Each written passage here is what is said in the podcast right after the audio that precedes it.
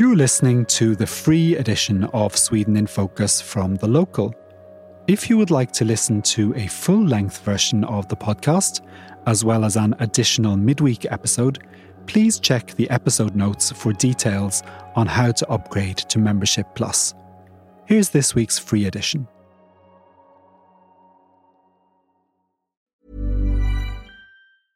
Hiring for your small business? If you're not looking for professionals on LinkedIn, you're looking in the wrong place. That's like looking for your car keys in a fish tank.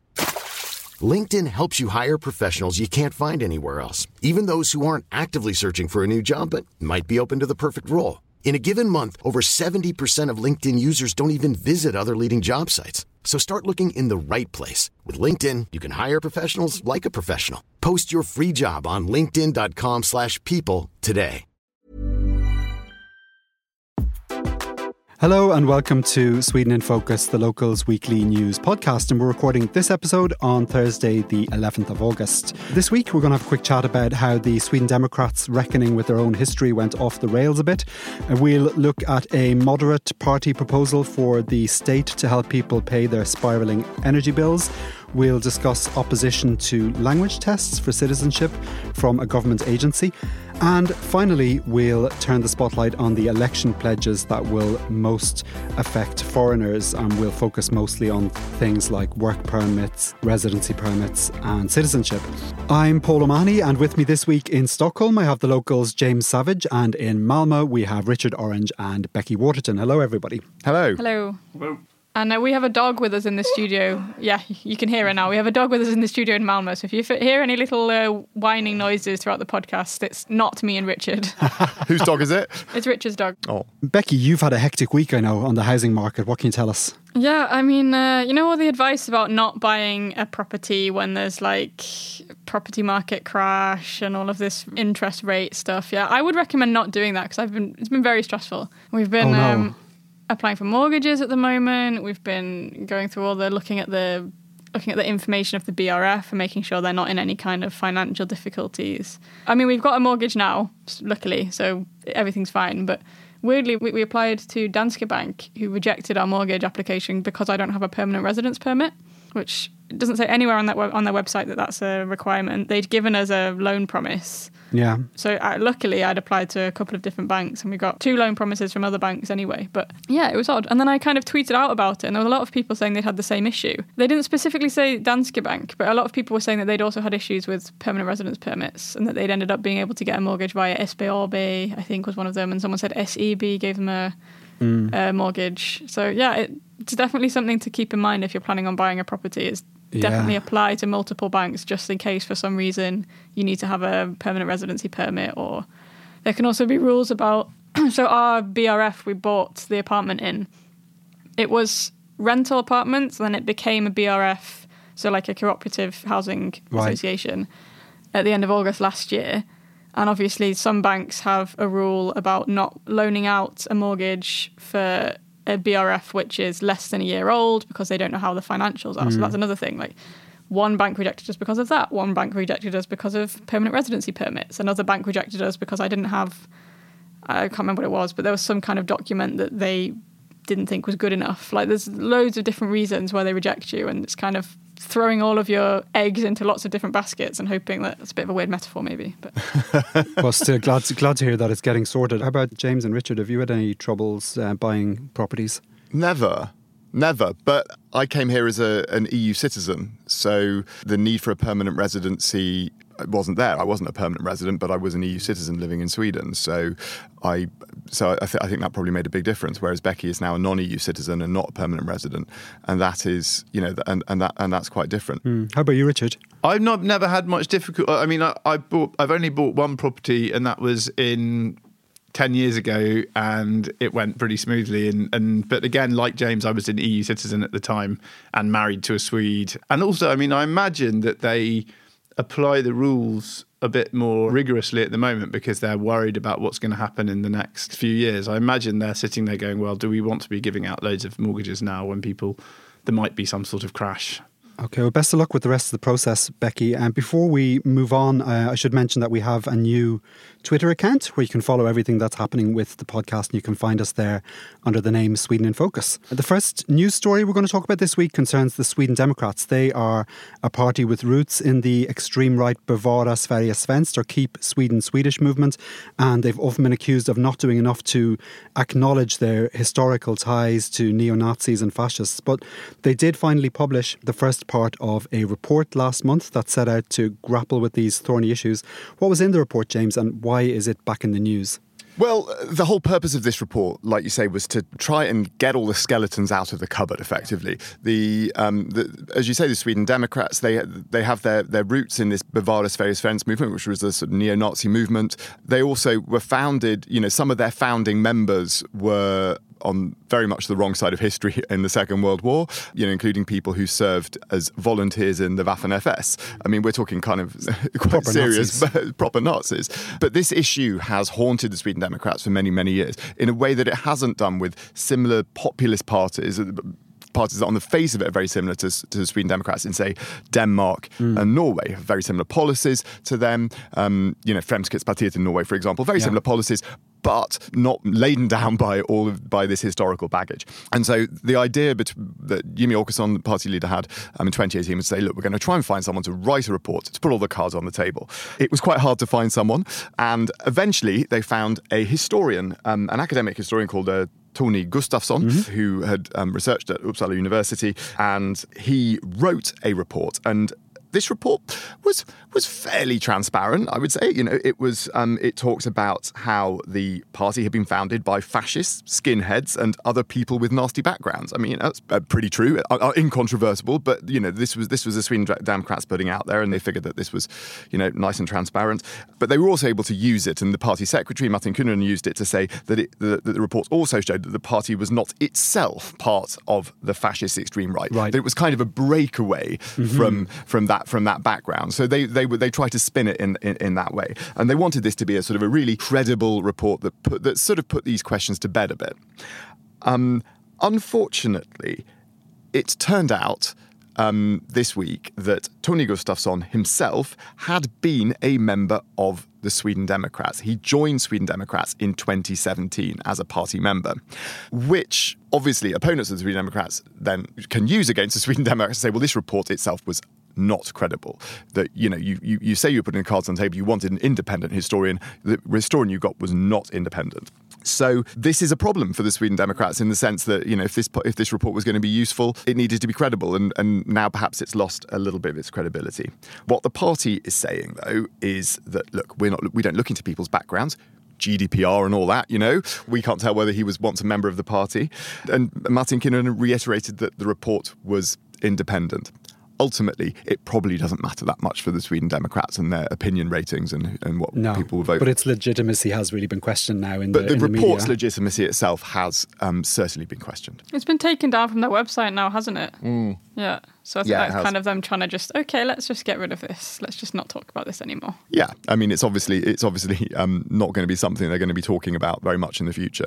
So when these issues come up, they're not going to be able, in the same way, to wave this report around and say, "Well, look, we've gone to the bottom of all of these questions about us, and we've taken our skeletons out of the closet."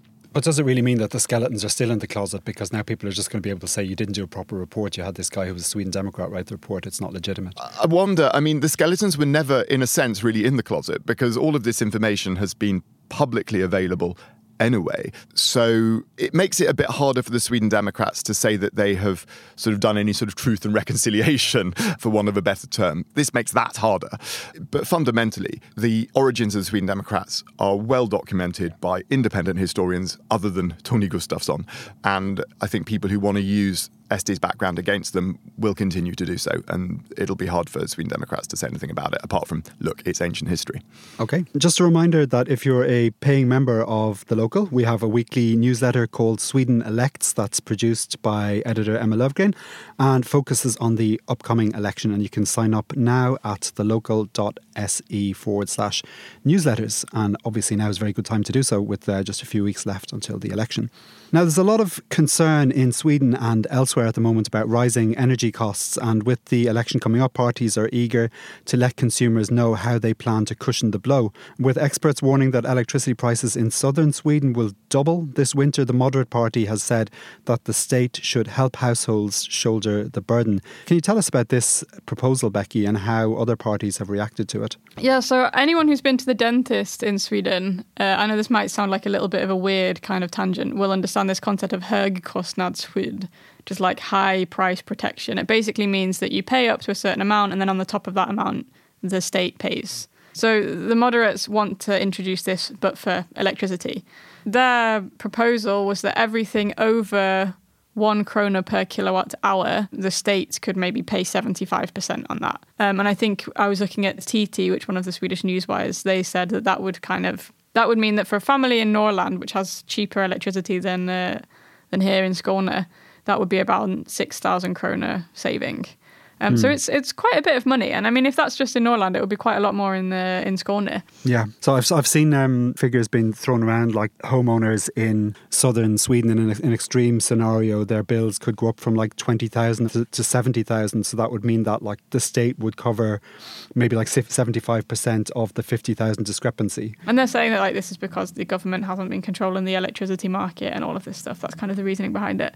But the interesting thing is that Magdalena Andersson kind of came out and said a statement saying we're open to discussing this. So I don't know. Obviously, it would look great for the government if they can kind of tackle these electricity prices with the with every, that's what everyone's worrying about. A lot of people don't. Hit. Also, going back to me buying out an apartment, I was looking very closely at the energy rating. Can I afford if the electricity rating goes up so much? Like, it is a big issue. A lot of the different parties had mentioned energy prices specifically and energy production, energy supply as being a big issue.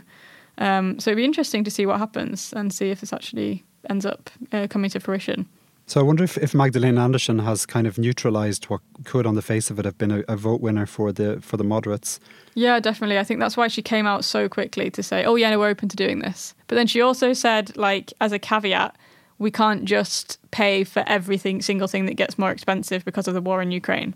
So it was a little bit like, we might do this, but don't expect us to be giving you loads of handouts just because things are getting more expensive. And then on the sidelines, uh, Damberg, the finance minister, was yesterday out and interviewed about the uh, latest prognosis from Sweden's government economic forecaster. The message from this is it's really important that we don't just start throwing money around left, right, and centre at just at anything, you know, uh, and that we hold discipline in the rest of the election campaign, which I think was a sort of tacit message to the moderates on this as sort of a way of saying, you know, because this is, I mean, like you say, it's it, it's paying a three quarters of two thirds of everyone's electricity bill for the entire winter. It's going to be a colossal yeah, cost. Exactly. I mean, it's extraordinary. In a way, it, it's a quite an irresponsible, fiscally irresponsible piece of politics. That wasn't even the only thing they proposed. They also proposed um, so there's currently a discount if you want to buy solar panels or like more energy efficient heating sources for your home. So they were talking about extending that so it's even cheaper to make your home more energy efficient. So they're not just proposing throwing money at energy bills, they're also proposing throwing money at energy efficiency, which in itself is a good policy, but where, how are you going to finance it? On the other hand, though, if everybody's hitting the ceiling, which basically everybody presumably will be because um, because of the, the extent to which they're subsidising it, it reduces the it reduces the incentive for people to economise on um, to, to, to, increase energy efficiency at home. So there are, you know, there are significant problems with this. Ultimately, the problem is there is an energy shortage. Fuel prices are high. There's, there's not enough. There's not enough energy in the European grid as a whole. It's not just the Swedish grid; it's the European grid. And what needs to happen in, in order for that to um, in, in, order for that to be resolved is first of all for there to be more power produced, preferably. That's hard to organise quickly.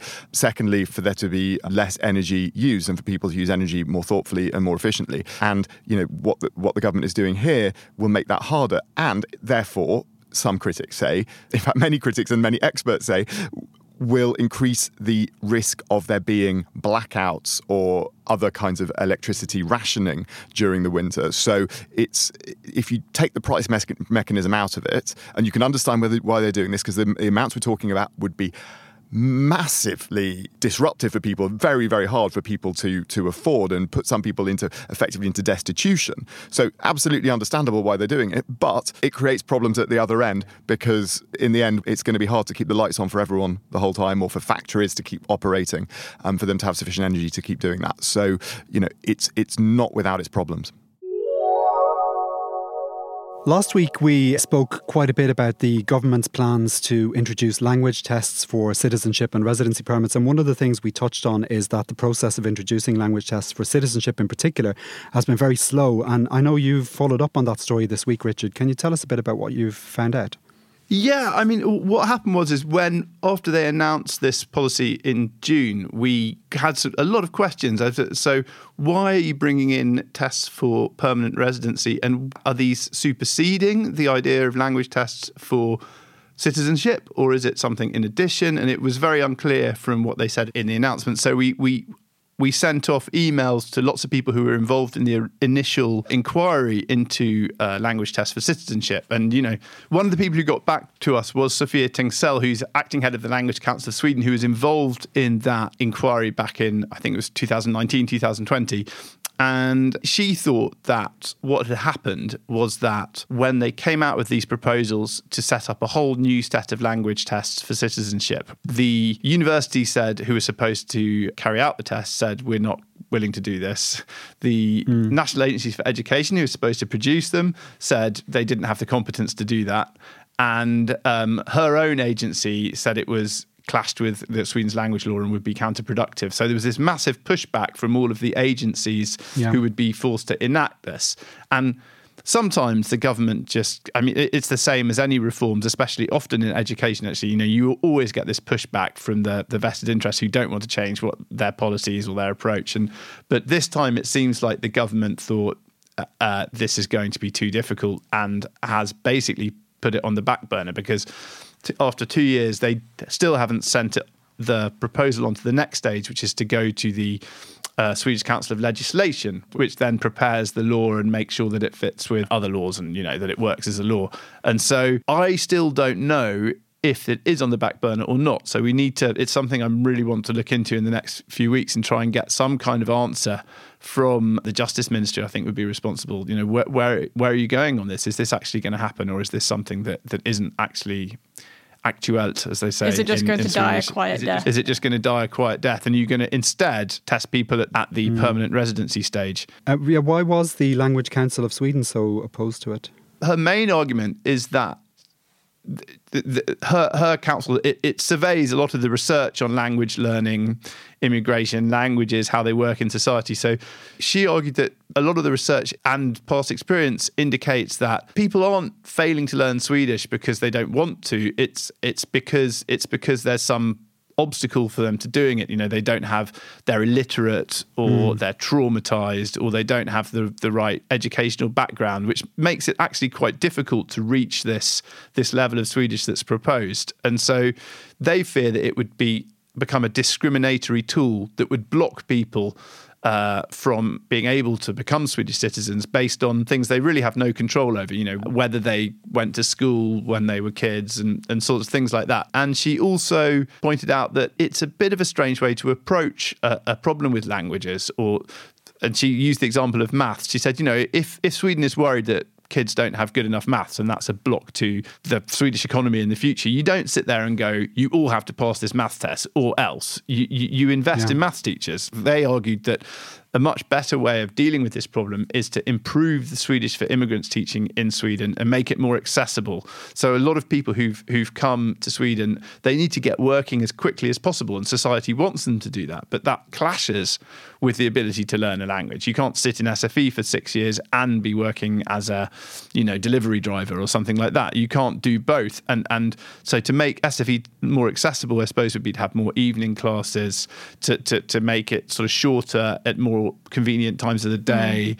Uh, maybe do more kind of online ways of doing it, more podcasts. You know, be a bit mm. more inventive. I mean, nowadays SFI is very much like someone standing in front of a classroom of fifty people, and and it could easily be done in a more innovative way. So so she she says there's a lot of things to be done that don't involve putting this kind of pretty brutal demand on people because you know it's it's not like like passing an exam or getting a university degree. If you don't get citizenship, you might Yeah. be have to move to a different country. It might completely change your life. It's a pretty high stakes to have the argument she was making is that it, it, it language tests shouldn't become some kind of a symbolic thing that either means you're welcome or not welcome. But, but what the proponents of language tests would then say is that you know if you look at it from an individual level, maybe that's true. But if you look at it from a from a societal level, um, that it that it helps create what what they would call parallel societies, where you you know you have one Swedish society where people can make networks across almost the whole of society, and then you have you have pockets of society where people because of because of a, a lack of language ability are unable to do that, and that creates all sorts of problems with social cohesion. Johan Pehrson, the leader of the Liberal Party, he clearly thinks that it's key to social cohesion and he's uh, dropping the age limits considerably. Uh, he's been in the news this week for, for demanding that two year olds be able to speak Swedish. Well, what's he actually what's he actually saying, Richard? Have you have you seen that story? His argument is that children who don't speak any Swedish at home, a big problem for Swedish schools in segregated areas is that when the, a lot of kids are, are arriving in schools when they are six, seven, eight, is it seven or eight? I don't know, without speaking decent Swedish. And that's partly because their families don't send them to kindergarten and, and förskola. So, uh, um, so his proposal is that the when they have their normal test with the local primary centre, there's already, as part of that, a kind of language element. They check whether the two year old's language development is, is happening as it should or the one year old is happening. And, and if they don't have Swedish, then it will become compulsory to go to kindergarten, to send the child to kindergarten. Uh, and, and that's a kind of, again, as so much in the Swedish debate at the moment, that's, that's come from Denmark. Denmark has this rule that they have compulsory kindergarten in what do they call the what used to be called ghetto, ghetto areas, areas, and parallel yeah. society areas. And to be honest, I mean, in a way, it's it's a good way of ensuring that the next generation speaks Swedish. Is that they that everyone goes to, to kindergarten. What happens if the parents refuse to um, send their two year olds to preschool? Well, that's one of the things that caused controversy yesterday. Is that in the uh, press conference he said, well, if they don't, they might have to be taken into care. And then in, a, in an aside, he goes, which is the worst thing that can happen to a child to be taken away from their parents. And and and so that's caused a sort of outrage on Twitter that how can you be proposing something which you say yourself is is, is not good for the kids. Yeah. And we'll be back uh, with our main topic after this short break.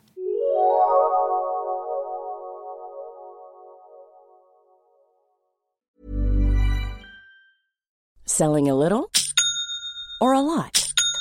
Shopify helps you do your thing however you cha-ching. Shopify is the global commerce platform that helps you sell at every stage of your business. From the launch your online shop stage to the first real life store stage, all the way to the did we just hit a million orders stage.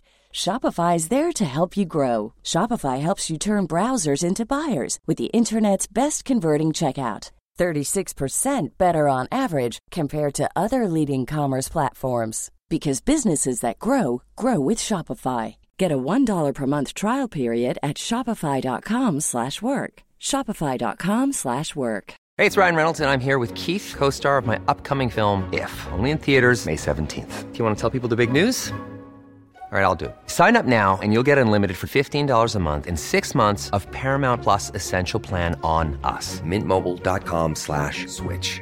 Upfront payment of $45 equivalent to $15 per month. Unlimited over 40 gigabytes per month. Face lower speeds. Videos at 480p. Active Mint customers by 531.24 get six months of Paramount Plus Essential Plan. Auto renews after six months. Offer ends May 31st, 2024. Separate Paramount Plus registration required. Terms and conditions apply if rated PG. Uh, the election countdown is well and truly on. It's less than a month now until voters go to the polls, and with immigration related issues high on the agenda, we decided to take a closer look at what Sweden's parties are saying they'll do in the areas of immigration and integration if they form part of the next government. And we'll focus mostly on the kind of areas that affect most of our listeners, like work visas, residency permits, and citizenship. If I could start with you, um, Becky, what, what are the Social Democrats saying in this area? I've specifically looked at what's on their website and what they've said in speeches to do with the election. Like I've not looked at kind of all of the policies they've ever done that could affect immigrants. This is specifically like things that they've said in, in kind of their election information. And I think the Social Democrats are kind of emblematic of the whole Swedish political system when it comes to immigrants. The migration section on their website is migration, asylum, and refugee politics. So it's it's very much seeing every kind of immigrant as the same there's not that there's not that much stuff that kind of covers work permit immigrants or people that have come to live with partners or people that have to or EU immigrants that kind of yeah have have it's easier for them to arrive in Sweden anyway. They do say that work permit integration should be tightened up, but they don't really go into detail on how they think that should happen. Work Um, permit that could- immigration. Yeah, work permit immigration. So, like mm. labour migrants. I mean, they've said in the past that that could be introducing arbetsmarknadsprövning. So, this was the you can only get a job if it's in a role where there's a national shortage. So, and they've also spoken about introducing a minimum salary. So, uh, that, it could be that that they're referring to, but they don't specifically say that in their policies. Uh, what about the moderate party? Yeah, the moderate party, they do actually talk quite a lot about uh, labour migration. But like a lot of parties in Sweden, when they talk about immigration, they're usually talking about asylum immigration. So they say one of their headlines in their immigration policy is we want to um, introduce a volume target for immigration to Sweden. Um, of 5,000 people. Then you look at the small print, it's asylum immigration, but they don't, they don't always they're not always absolutely clear about that when they speak. So if you hear this, they're not looking to introduce a volume target for migration full stop. They're looking to introduce a volume target for asylum immigration of 5,000 refugees a year. They say they want to protect highly qualified labour immigration, but they want to tackle what they say is cheating in the system through, for instance, cracking down on people bringing relatives as uh, personal assistants or carers, which they, they, they, they see as a problem. They want to raise the minimum wage for labour migrants to 27,540 kroner a month.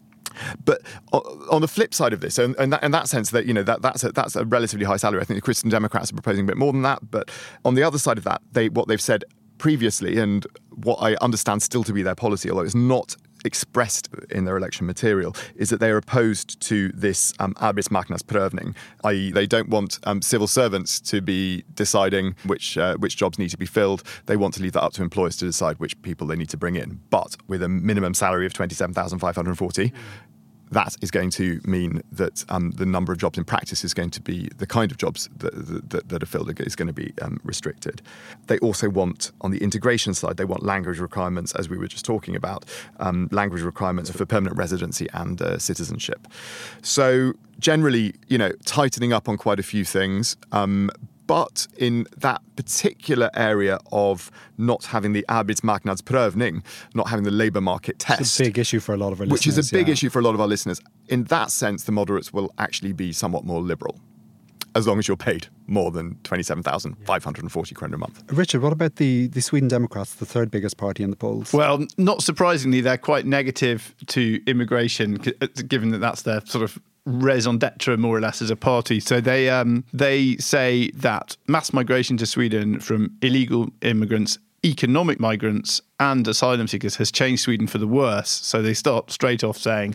Migration has been bad for Sweden. So that's their starting point and caused many social problems that we now need to fix. So they want to stop all refugees at all from countries which are not close to us. So I think Ukrainians would be okay, but outside of Europe, it's uh, a, a no no. And they want to tighten migration policy to the strictest possible level under EU law. When it comes to labour migration, unlike the moderates, they do support the return of Arbetsmarknadsprövning, which is what the Social Democrats want to do, which is bringing back the old system where the unions and civil servants sort of work together to decide wh- where there's a need for labour in Sweden. And it's only possible to get work permits if you have one of these jobs or one of these roles. So they do support that, and they want it to be kind of, if anything, tougher than it was before.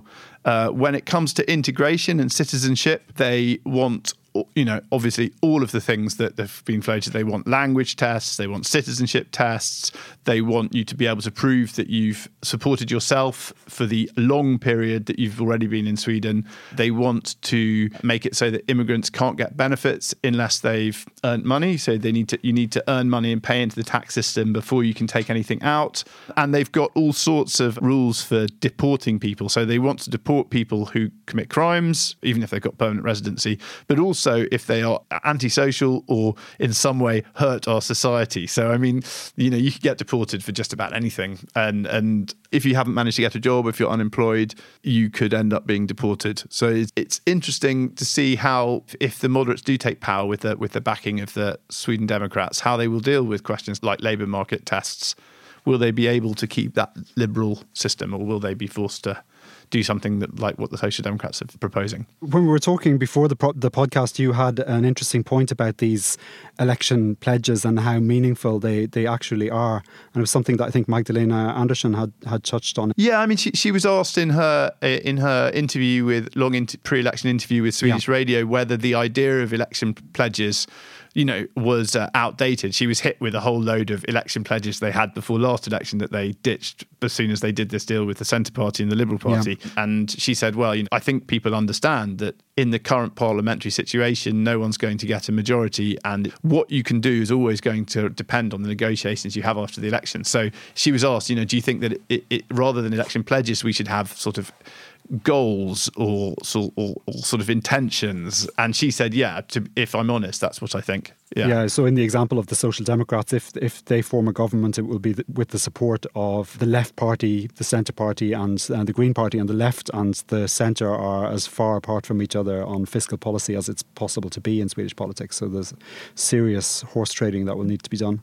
And, and on this issue, uh, on things like the labour market tests, I mean, Centre Party is very, very opposed to that. Yeah, if we move on now to, to Centre Party, um, Becky, uh, you've, you've had a look at their policies. Yeah, so um, the Centre Party kind of, I guess their big argument for why you should vote for them is if you're right wing, so if you're borgerly, um, but you don't like the Sweden Democrats. They're kind of the only party in that bloc who has said that they're not going to work with the Sweden Democrats, which also puts them over in the in the left wing bloc. But you know, if you're liberal, um, but you don't you you don't like the Sweden Democrats, then that's kind of their argument for voting for them. They accuse the Sweden Democrats of being a xenophobic party with authoritarian leaders as its role models. Um, so they're really a lot of the Annie Lööf's um, summer speech. So they, all of the party leaders have this kind of summer speech before the, everything kind of kicks off a lot of her speech was talking about that the Centre Party believes that everyone is equal. She says that Sweden is a mosaic of people with different backgrounds, lives, and dreams. And then she kind of links that to a mosaic of people that want things to work. And then she goes into kind of this is our thoughts on healthcare queues and this and this and this. But she's kind of very, she doesn't really say anything specifically immigrant policies in her speech or in the highlighted on the website, but she definitely makes a point of saying, like, we're not anti immigrant, we're not working with the Sweden Democrats, we're not on their side, uh, which kind of implicitly is saying that we're pro immigrant. And where does her party stand on work permits? The centre want everything to be how it is now. They've said that right. kind of the the work permit law that we have at the moment is what they want to protect. That's what they. Mm. That's how they think it should be. So they they don't want to have arbetsmarknadsprövning eller, or this kind of lower salary cap or anything. They want everything to stay the same. So this is a law that was brought in by the four-party alliance government, of which the the Centre Party was one member.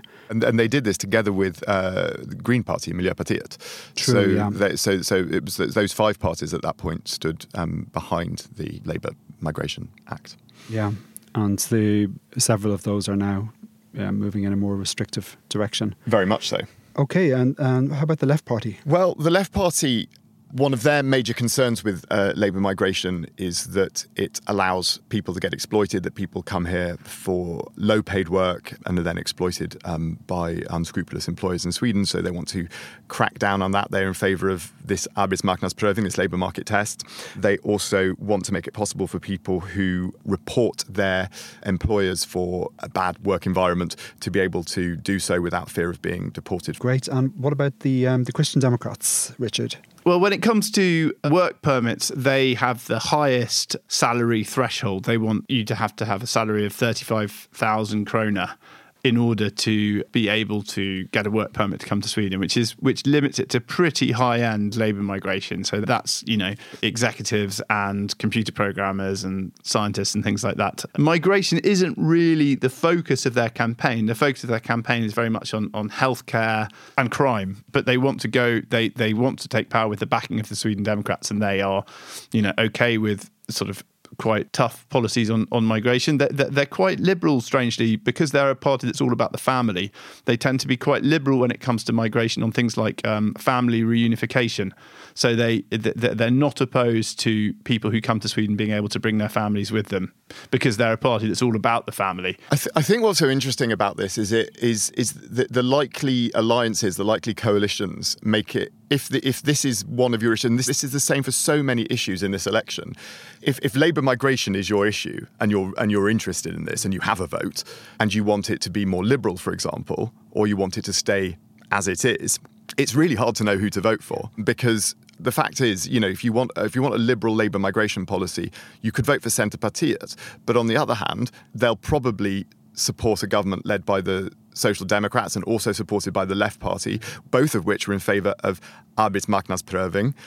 Prövning. Um, on the other hand, um, you could vote for the moderates, um, who are in favour, who are against arbetsmarknadsprövning but are um, uh, but but for this higher salary limit. But if that's okay by you, you could vote for them. But on the other hand, they are also going to need the support of the Sweden Democrats, who want the arbetsmarknadsprövning. So you've you've you've kind of got to do do a little analysis and think and try and figure out who might win that battle after the election and what the what the actual result might be. And I don't know. I've been following Swedish politics for twenty years and I've no idea. There are a couple of parties we haven't um, looked at yet. One of which is very active on integration. That's the, the Liberals. Uh, Becky. Yeah, so for the Liberals, integration is a key policy on their website. They're kind of focusing on migrants that are refugees, saying that it's all about new Swedes ending up in utsatta områden or suburbs, like old miljonprogram areas. So, yeah, although they speak a lot about integration and migration, it's not really stuff that's going to affect people that are here on a work permit or people that are here on like a, a sambo visa, like a visa because you've, you've moved to be with someone in Sweden. It's more going to affect the refugees that arrive. Yeah, it's more going to re- affect refugees and people that are seeking asylum in Sweden. It'd be interesting to see how they do if the two year old children of immigrants could vote. I would not give Maya a vote. She couldn't even decide what trousers to wear today. It took her 20 minutes. I got every single pair of trousers out, and she's like, Nej, nej, jag vill inte byxor. It's like, okay, go to dagis with no trousers on. I don't care. So she should not have the vote. if indecisiveness about what you're going to wear is disqualifying you for a vote, then I'm, getting worried. Actually, I have those mornings most mornings. okay, so if we, if we go back to our to our parties here, we just have the Greens left. Yeah, so um, the Greens on the topic of work migration, work permit migration. They've said that they're not entirely against raising the 13,000 krona salary threshold, but they want people that are here on a work permit to still be able to work part time if they're studying or something. And they're against arbetsmarknadsprövning, so they're against the labour market tests. Yeah. So, as, as James mentioned earlier, they were one of the parties that enacted this more liberal law back in 2008. Yeah. Um, so they're still broadly broadly in favour of um, maintaining that. Yeah and they are against arbetsmarknadsprövning, which puts them with the centre party on that on that side of politics. But um, but then you have the Social Democrats and Vänsterpartiet, who are in favour of it. And so we'll see see how the cards fall. I mean, it was interesting um, when I interviewed the Centre Party's vice deputy leader, Martin Ådahl, because the way he described what had happened in this mandate period is that the Centre Party single-handedly blocked bringing back a lot of the things we're talking about now. Like the Social Democrats wanted to bring back arbetsmarknadsprövning four years ago in the in the last migration law, but it was shot down. And uh, wanted to bring back, and, and I don't know where the Moderates stood in that discussion, but he obviously because he's from the Centre Party, argued it was the Centre Party that blocked it. So I think when James is talking about what will happen after the election, I imagine the Centre Party will put up quite a tough fight against bringing back labour market testing and a high salary threshold. Yeah, and I think you also have to think that just because a party is in one block, that doesn't necessarily mean that the centre party is going to always vote with, you know, it doesn't necessarily mean that parties are kind of tied to always voting with that block. If it's kind of policy issues, if it's not like big major laws, they can still cross cross the block lines. They can still like the unless centre party, in government. unless they're in government. Uh, which, which, unless they're in government. Yeah. And you don't know if they're going to be in government. Yeah. No, we don't. But there is a lot of talk um, now, there's a lot of speculation that the Centre Party is quite keen to go into government um, with the Social Democrats after the next election. So they would actually sit in a coalition government and Annie Lööf would be a minister in that government, and that would make it much harder for them to vote against the government, or make it almost impossible for them to vote against the government without without bringing the government down. So, so you know, uh, that's another factor perhaps to bring in, to bring into this. Yeah, but yeah, it will t- it will test the Social Democrats' resolve on these work permit issues. certainly will. Yeah, but it will also test the centre party's resolve. They, they might they might decide that they can win other things from the other concessions from the Social Democrats on things like tax, because the, the centre party are much much more in favour of lower tax rates than, than say the Social Democrats and the Vänster party and Vänsterpartiet, the left party, um, who tend to favour higher tax rates. So you know they, they might concede more on on those sort of um, fiscal issues and immigration issues or on something else. So it's it's it's not easy to see how it'll how it'll pan out. That's all for this week. Uh, thank you as always for listening, and thank you to our regular panelists Becky Waterton, James Savage, and Richard Orange, and our sound engineer Reese Edwards. We'll be back again next Saturday. Hey, it's Paige DeSorbo from Giggly Squad. High quality fashion without the price tag. Say hello to Quince. I'm snagging high-end essentials like cozy cashmere sweaters, sleek leather jackets, fine jewelry, and so much more. With Quince being 50 to 80% less than similar brands.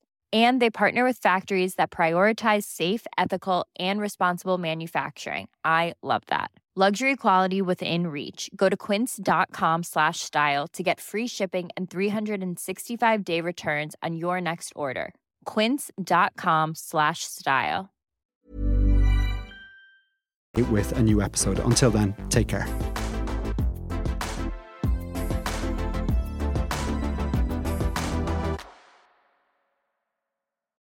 That's all for this week's free edition of Sweden in Focus. If you'd like to hear a full length version of the podcast each week, as well as an additional midweek episode with more interviews and analysis, please upgrade to Membership Plus. Make sure to check the episode notes for details on how to upgrade. Sweden in Focus is a podcast by the local Europe. Our sound engineer is Reese Edwards. The publisher is James Savage.